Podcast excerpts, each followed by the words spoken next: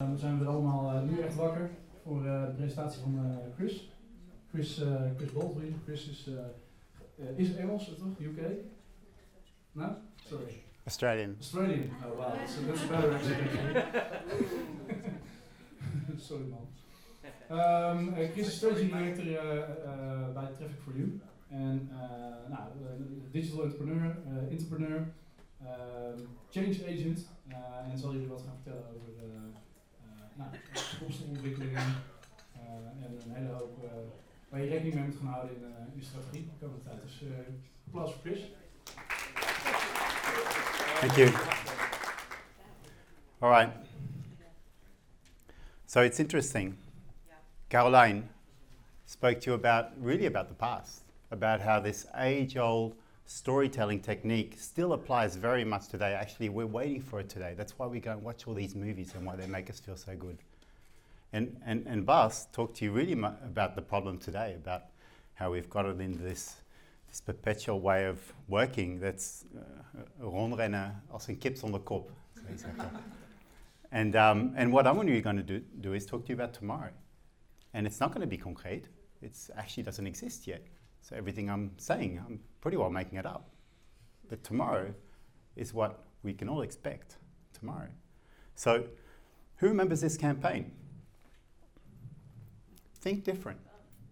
Steve Jobs, Apple, 1997. When he came back to Apple, when the company was months away from bankruptcy, and he knew that nothing remarkable in this world comes from following the status quo. It was a campaign about us, really, about thinking different, about the crazy ones, the misfits, the rebels, the ones that push the human race forward. We wrote books about them, we made movies about them, they inspired us, we even let them lead us. But don't be fooled, these crazy ones, they're all around us, maybe even in this room. So as we move from a world of products to services, we're going to need you to think different. As we move from a world of ownership to access, we're going to need you to think different. And as we move from a world of scarcity into a world of abundance, we're going to need you to think different, because you see, that's what technology does. It turns scarcity into abundance. So for the next 20 minutes or so, we'll follow in the footsteps of David Bowie, who was famous for this quote, "The future belongs to those who hear it coming." Because you see, the future hasn't been written yet. So we need to listen to it.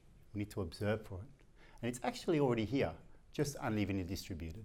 So why is it that we get to this point, 2 decades after the Think Different campaign, 1 decade after the launch of the iPhone, the smartphone, the catalyst to all of the things we're doing now?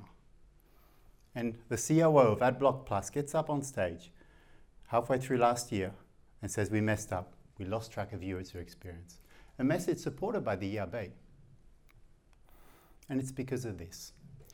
You see, while Elon Musk is redefining mobility with Tesla, SpaceX, Hyperloop, the Boring Company, and even redefining energy with Gigafactories and SolarCity, and even challenging what it means to be human with Neuralink, trying to connect our brains to the internet via brain-machine interfaces, trying to make us smarter.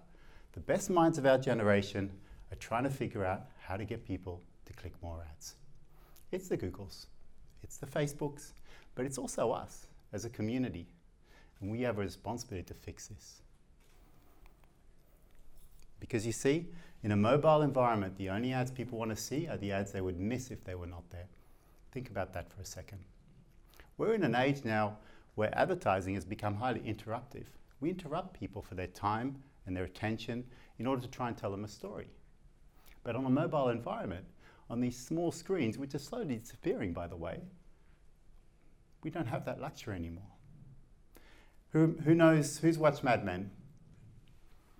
Oh, quite a few of you. Don Draper. You see, back in the 50s and 60s, when attention shifted from radio to television, it was unheard of that people blocked your ads. They couldn't. But now they can, because they're empowered with ad blockers. Who knows who's this is down the corner here? Seth Godin. Who's read any one of his 19 books? Hands up.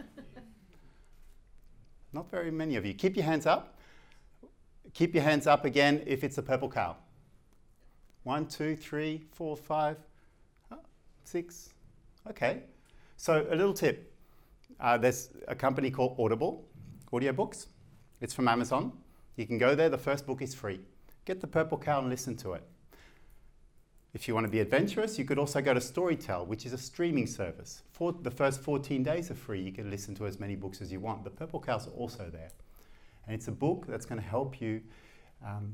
It's a book about how to be remarkable in this noisy ecosystem, how to stand out, how to be different, and how to reach and communicate with people who care.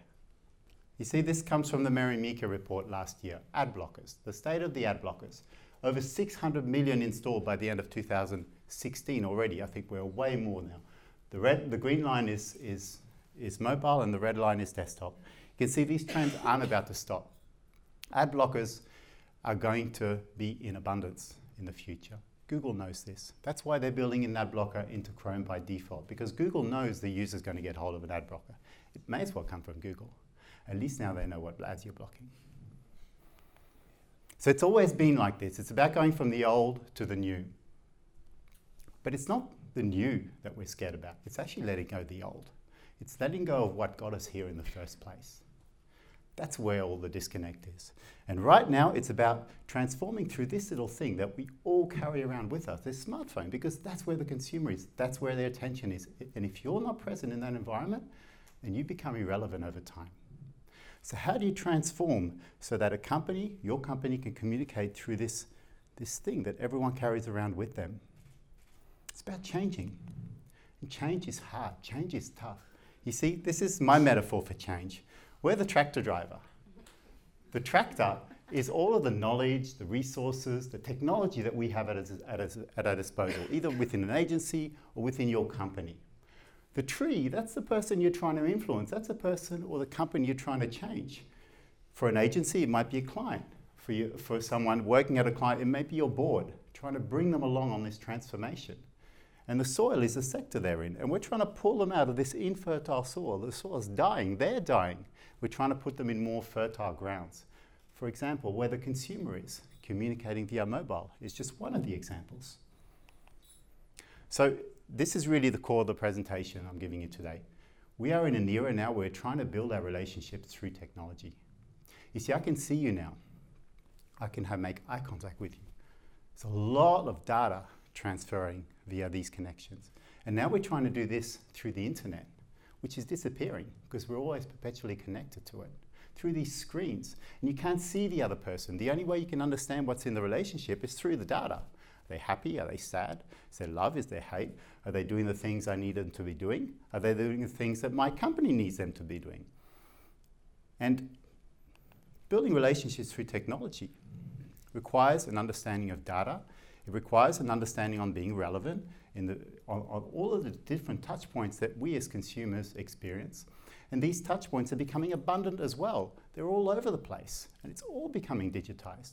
So ultimately, it's about getting someone to pay attention to you, to consider the proposition you have for them, and for them ultimately to come into the relationship, to buy something from you. But as Carolijn said, it doesn't end there. That's actually the first point. That's actually where they've chosen to enter the relationship. Now you have to go into a phase of nurturing them through that relationship, solving their problems. It's about to get a whole lot worse. Or a whole lot more complicated, I should say, because the world we're in now is becoming smartified. It's this smartification of our world. It's all these different touch points that we're actually buying and putting into our lives, by the way, on our own. This is a choice we're making, but the companies are servicing these needs and demands. And it's facilitating the mobility of human experience. It's not these devices that are moving around, it's us with them. And the smartphone's at the center, of course, because that's the remote control of how we actually communicate, connect to, and behave with these devices. But if we're not careful, it turns into this, because ultimately, marketers ruin everything, if you let them, because we exploit once for profits. We do that because we're told to do that. So, who's heard of the Internet of Things? A lot of people by now. You see, like, 1 year ago, very few hands went up still. I was quite surprised, but I'm happy now that a lot of people know about this stuff now. It's just, the Internet of Things is just a lot of things connected to the Internet. Our smartphones, of course, are at the center of all of this, and the amount of devices that are going to be connected to the Internet is about to double in the next 3 to 4 years. It's exponential because, you see, technology grows exponentially. It can, it's binary. But we don't. As human beings, we've evolved over millions of years. Technology evolves over minutes, hours, days, and months. Let's do a little exercise. So, who's feeling brave? Stand up if you're feeling brave. Yeah, cool. Oh, I'm sure we have a few brave people in the room. Yeah, another one. Another one. Maybe someone up the back. Yeah, stand up. Tall and proud. Here. Yeah? Okay, cool. So I want you to fold this paper in half every time. Fold it in half, and then fold it in half again, and then fold it in half again. And while they're doing that, I want the rest of you to think about how many times would I have to fold this piece of paper in order for the thickness of the piece of paper to reach the moon? It's a number. Think about it.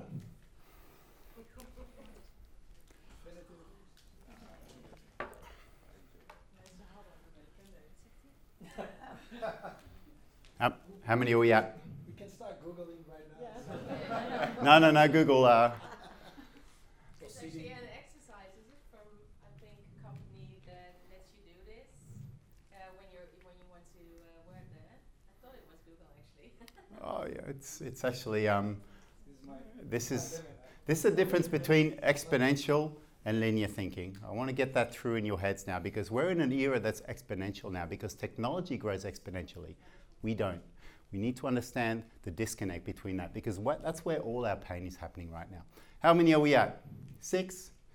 7 if you're strong? Not even counting now. Usually 7. No one's ever gotten to 8. You run out of resources. You can't fold anymore. Anyone care to take a guess at a number? 1,500? Okay. Okay. Linear thinker. Anyone want to take? 5 billion. 5 billion? Holy jeez, crock-a-moly. Okay, let's have a look at it. 42 times. You fold this piece of paper 42 times and you reach the moon. Now, let's have a look at the math. At 6 times, usually we run out of resources. We can't fold anymore. At 14 times, we get to the height of a small person. At 25 times, we cross the finish line of a marathon.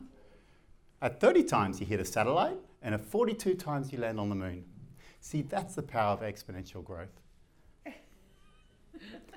But at 50 times, you reach the sun. And at 100 times, you cross the entire observable universe of 46 billion light years. 100 times. That's the power of exponential growth. We don't understand it. It's my linear thinking, so. Good. Then this is the first step of a long journey you're going to have to go on. You see, why I'm telling you this is because data also grows exponentially. It can. It's a byproduct of technology, and technology is exponential. But most of the data we create is unstructured. And our job is actually to structure, to bring it context, to give it meaning. And what we're entering into an era now is by 2025, we're going to have 160 zettabytes of data. A zettabyte is one with 21 zeros behind it. It's probably more than the grains of sand on this planet. And we're not going to have the luxury of storing all this stuff. It's going to get too expensive. So that's where real-time marketing automation is going to kick in, where these digital assistants are going to come in and try and make sense of all of this data, trying to connect us to the meaningful stuff that helps us live our lives. You run out of resources. Anything that grows exponentially runs out of resources. We see it in real life also. Cancers and viruses, for example. They ultimately consume their resources and kill their host. All right, so this brings us to digital assistants.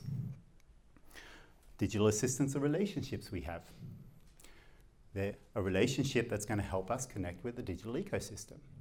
From Apple, Siri, Cortana, Microsoft, Alexa, Amazon, and the Google Assistant. Funnily enough, Google didn't give their name an assistant because it's a Google Assistant, because we already have a relationship with Google. We trust Google up until now. And a relationship is based on trust. If you trust them, you're going to give them your data. And only if you give them your data, they're going to be able to help you in return. And that's where all these terms and policies are coming in, and that's where the GDPR is coming in. And I'll go into that in a few moments. So right now it looks like this, right? A bunch of apps on your screen. We're in control, right? Why are we? Soon it's going to look like this. It looks like this for many already. Just having a conversation. Chatbots, but also the Google Assistant. Or it's going to look like this soon. Many of us have smartwatches connecting us to the digital ecosystem. Or this, Amazon Echo. You put it anywhere in your home, in the kitchen, ask it for recipes. Just ask it questions, it'll answer it for you. Or like this, the Dash Wand from Amazon. Stick it on your fridge, you can order food with it. Or this, the Amazon Dot. You know, you can ask it questions, you can cast your Spotify, you can turn your lights on and off, but it'll also be listening to you the whole night through. So you've got to consider that option as well. You know, we'll be having a conversation with it, reordering our favorite coffee through a chatbot, for example, at our favorite restaurant. We'll be ordering food on the go from a company like Domino's. We'll be booking our favorite hotels. We'll be pulling in a ride-sharing service like Uber. So you see, this is now, it's not push anymore. This is now just being there when the customer needs you. It's about understanding where do they need me and how can I be relevant for them in that time of need. And while in a conversation, you can just pull in Uber when you're about to head off for the night. Or it's about booking, checking into, and boarding your flight via Messenger. No need of a website anymore. Who's used check-in via Messenger for KLM? Very few. Oh, geez. Maybe you don't travel that much, but next time you book KLM, check in via, or choose that little messenger, Facebook Messenger. Of course, you'll be sharing all that data with Facebook, but they're the first one accepted into the early program for WhatsApp now, so you can also do it with WhatsApp. Okay, that's from Facebook as well, but it's an amazing experience. And when you start that experience, you never actually go back. You don't need a web page anymore. They're too slow. All right, so I'm telling you this stuff. Google's building this stuff, Amazon's building this stuff, Microsoft's building it, Apple's building it. So let's watch a video. It's 1.5 minutes, it's the Google Assistant. Who's watched it, the Google Assistant video? Okay, way too few people. This is actually just a nice video to embody the whole thing, how Google would communicate it, and they've spent a lot of money making sure this communication is right. So let's have a look at it. When we started, we made this for everyone, so that everyone could find anything they need among the millions of bazillions of things in the world. Today, it seems like sometimes it's easy to feel like you need a little help with the stuff just in your own world. Your photos, phone, videos, calendars, messages, friends, trips, reservations, and so on and so on. Wouldn't it be nice if you had some help with all that? Wouldn't it be nice if you had a Google for your world? That's why we're building the Google Assistant. Hi, Amy. How can I help? You just ask it what you need. Okay, Google, what do I have to do today? And your assistant understands and helps you out. You can even carry on a conversation with it. How long will it take to get to downtown Chicago from home? Here you go. What restaurants are there? Book a table at Cortino Restaurant. Sure. And the assistant is always there for you. So if you're on the road, you can ask it where to fill up. And if you're at home, you can ask it to play some music. Or if you're in a chat with a friend, it can show you what's playing tonight. It's like your own personal Google. Naturally, anything you share with it is safe and secure. And the more you use your Google Assistant, the more useful it becomes. Remember, my bike combo is 326. Got it. And soon, you'll be able to access it from all sorts of places, so it will be everywhere you are. We made this for everyone. And today, we're making this just for you. Hi, how can I help? Meet your Google Assistant. So you see, ultimately this disintermediates everything. Then you have your relationship with your assistant, and it's up to that algorithm, or it's up to Google, or Facebook, or Amazon, or Apple to figure out where to send you. You know, Bas hinted on it. You can actually serve these assistants by building content for them that they trust. So actually, ultimately, in the future, we'll be marketing to algorithms, not necessarily to human beings. The algorithms are going to have the relationships with the human beings. And they're going to be the ones figuring out what are the needs, what are the wants, what are the desires, and what's the best solution to that problem that the consumer has. Little experiment, because you see Google is a company that's made probably the most mistakes out of any company on this planet. They can never get it right. They keep experimenting, they keep trying, they keep making mistakes, but every time they make a mistake, they learn. So let's see, some things have changed in the last weeks, because you see, it's about giving people the right answer, not about giving people a choice. Because when you give people a choice, and there are too many choices to make, we lose our ability to choose. And choosing, there's only two things that we have to do in this life. One of them is make choices. We cannot get out of making choices. Even when we don't make a choice, we make a choice. And the other one is to die, because all living things die. And there are 150 Silicon Valley startups trying to solve that problem too. So making choices, Google understands it's not about giving you a choice, it's about giving you the answer. And all of this time they've been trying to do it. That first button they put up in 1998 of I'm feeling lucky, that's their audacious statement saying that one day we're going to get it right. One day we're going to get it right on the first go. And until that day, we're just going to make mistakes. Sorry. But every mistake we make, we learn about you. So if we can all pull out our phones, and you can type it into Google, just type it into Google. You can speak it if you want, maybe not very appropriate in this room. Type it in, what's the time in Paris? You can make a spelling mistake, you can do it in Dutch, you can do it in English. Everybody do it. Let's do a little experiment. All right, so put your hand up if you actually see the SERPs. All of the choices that Google gives you. Put your hand up. Put your hand high up. Okay, we're about 40 to 50%. Good. Put your hands down, put your hands up if you only see the answer. And Google has actually excluded the SERPs, all of the choices. So you only see this, basically, an answer. Oh, half the room. So you did. What did you see, the other half? Okay, that's non-respondence. I should have designed this experiment a bit better. No, but okay, who didn't see the SERPs? Did you all see the SERPs? Interesting. So this was done, if you look at the date, I did it on the 14th of March.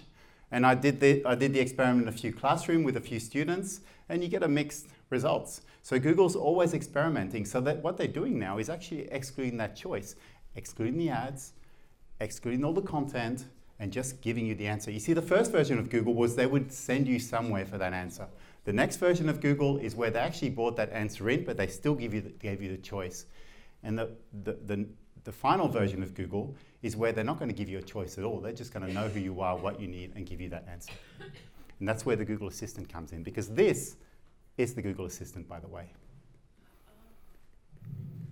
It manifests itself everywhere. Everywhere where there's Google, the Google Assistant would manifest itself. All right, so we're approaching the end. I just wanted to leave you with a model. It's a model I developed a couple of years ago, really to try and help people understand how to build relationships through a digital ecosystem, but it also applies to the real world. So it's called Meaningful Connections. On the one side, it's us. It's the users. It's the people using the internet or using the digital ecosystem. On the other side, it's all of the service providers, it's all the platforms, the companies trying to serve us and solve our problems. On this side, it's about security. It's about keeping the data that we give to the system safe.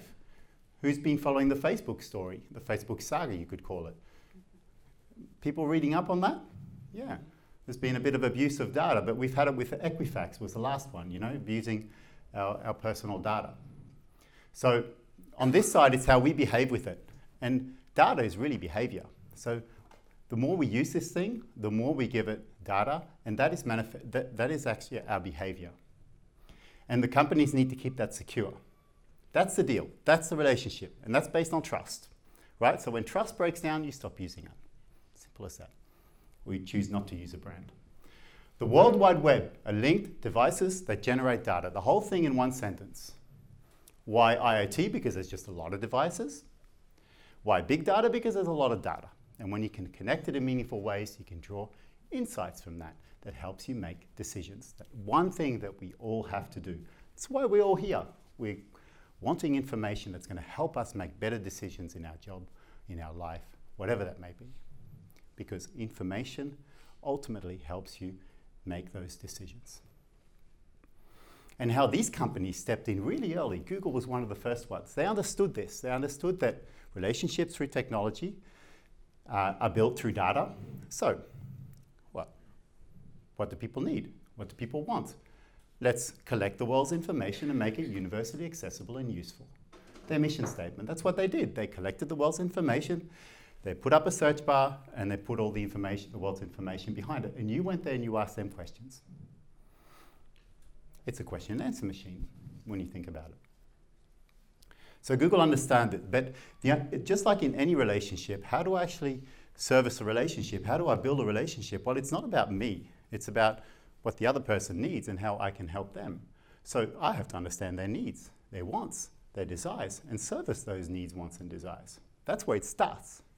A relationship is personal by definition. So you need to be personalized. You need to be relevant, to summarize it. We can understand what the needs and wants are of people. Google, for example, people are asking questions there all the time. So how can I use that in order to give them the right answer? Secondly, it's about experience, because ultimately everything we do in life is encapsulated within an experience. It's the information we get through those experiences. But one thing you got to realize is experience means attention, because you can't be part of an experience if you actually don't give it your attention. So experience is about earning people's attention. It's about building an app, for example, that would bring people in and make them want to give you their attention. So Google Maps, for example. You know, we all use it, right? It'd be really shitty if that disappeared. We all have it in our cars. We default to it sometimes because it's more accurate. It's a relationship you have with Google. It's highly personalized because it's understanding exactly where you are and where you're going. It's different for everybody. And it's a relationship we have with Google. And in that the relationship, there's trust, because Google can't help me to get where I want to go if I don't actually give them my location. That's the part of the deal. I have to tell them where I am so that they can get me to where I want to go. But when you start knowing where people are, then you can reach people. And that's very, very powerful in advertising.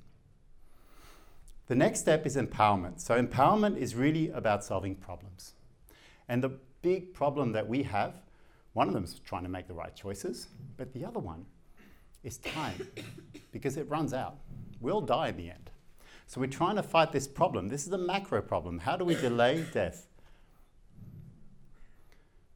Time is our most valuable asset, and most of these apps that you're installing on your phone are helping you save time. From Uber to Google, you know, we used to have to walk to a library to get an answer, or find someone who may know the answer. Now we can just hook it up on our phone. So empowerment, it's about solving people's problems. So what problems do they have? And how can I solve those through technology? By understanding exactly what the needs and wants of that person is, highly personalized, and by building an experience they want to give their time and attention to. And ultimately, it's about value as well. But value is a highly subjective thing. We all want, need, we all value different things. Some of us is money, other people it's time, other people it's convenience, other people it's speed, other people it's security. We all value different things. So here it's not necessarily just about value, it's about more about expectations. How can I meet and exceed the expectations of the consumer? So managing expectations, and then that's really about understanding, so what are the expectations? What's in the relationship? What does someone actually require from me? What do they need from me? How can I over-deliver on that? Because every time I give more, they'll come back for more. And that's how Zappos did it, for example, an Amazon company. You know, delivering happiness, but also delivering awesomeness. And Amazon, for example, it's all about customer delight. Customer delight, same thing, customer happiness. So when you make somebody happy, they'll come back for more. And this is how it makes it sustainable. It's not just happiness, it's also health, it's prosperity, it's productivity, it's all the things we value, the things that give meaning to our lives, the things that we come back for more for. And that's what makes it sustainable. And as soon as a brand doesn't actually fulfill this circle, well, we'll choose another brand that does. And they become irrelevant. So it's more of a model, it's a compass, it's a way to guide your thinking. Now, a little bit of a shift. I just wanted to give you a couple of examples of how you can Use, for example, augmented reality in order to augment an environment highly relevant for retail, using technology, bringing people information that will inspire them to actually ultimately make that purchase in this case, but also inspire them with information that helps them make a better decision. But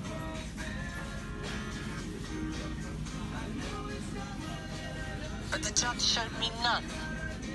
I was sentenced to 7 years, transported for stealing bacon, banished from my home. You called me the informer. Well, forgive me for caring more about myself than the cause.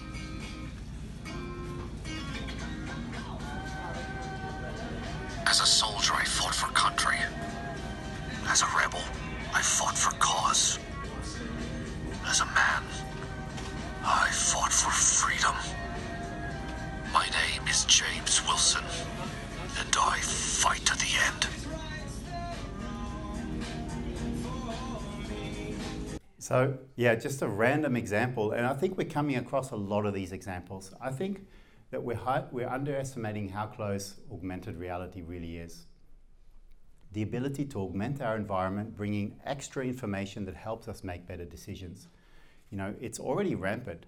Think of Snapchat, augmented environment, augmented reality. Think of Pokemon Go. It helps sell Pokemons and everything that's associated with it. Think of Lego. I took out an example here, but Lego also has this augmented reality in their stores. Just put up a Lego box in front of an augmented reality mirror and you see the final product. Think of Maybelline, the Maybelline Makeup Genie, where when you click that lipstick color, then it automatically appears on your face. Augmented environments. Okay, this is an oldish one. It's from last year, but I think way too few people have seen it. It's from PepsiCo. It's still very much the awareness phase. You know, what content are you going to build for Pepsi? It's about inspiring people now, about making people happy, bringing people back and making them, when they buy that Pepsi or that Coca-Cola, then they get that good feeling. And this is a bus shelter that they're building in the UK. I don't know if it's built yet, but at least they've made the YouTube about it. But it's actually quite cool.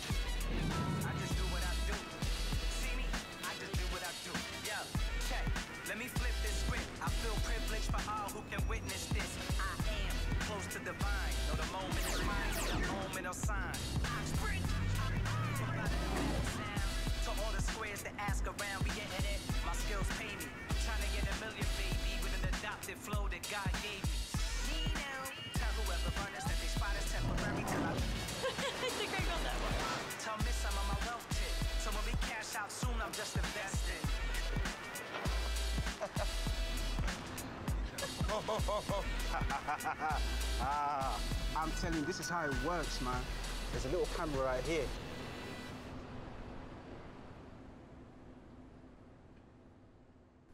So a nice way to, bit better than the standard ads we see. But think about this for a second. It inspires people around your brand. You know, if you could build a whole heap of new things up on this, you know, tracking people's locations, having them scan things, grabbing their data. That's also an option. And that's an option we take very often. But what happens here is that when people start to become inspired, they start to see this amazing thing, this stuff that they've never seen before. What happens is they start documenting it. They start making pictures. They start making videos, they start uploading it to YouTube and uploading to their Facebook, and it starts to become more and more known. So this is one of the things you need to consider, is that this is by inspiring people and by creating this amazing experience, you actually, and the people are empowered already with their smartphones, you actually give them the capabilities to promote your own brand. But before we run off, a little word of warning, because technology starts off magical. It's Steve Jobs walking out on stage, showing us his wonderful creations, and we all want one. And then it becomes manic. It's pinging us from every which way, taking our time, taking our attention from the more important things in life. And then it becomes toxic. It's when we're all sitting around the dinner table, staring at our screens, neglecting the true relationships we have in front of us. Or when technology automates us out of a job, which is a hot topic today with automation, AI, machine learning, and all the things we're hearing. So technology is a wonderful thing, but we need to use it wisely. So, the future belongs to those who hear it coming, but it's owned briefly by those who build it. Thank you.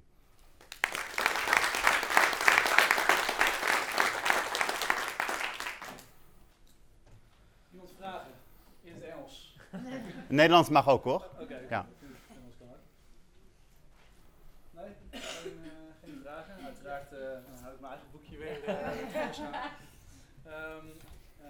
Chris, which technology do you expect to impact content marketing short term the most?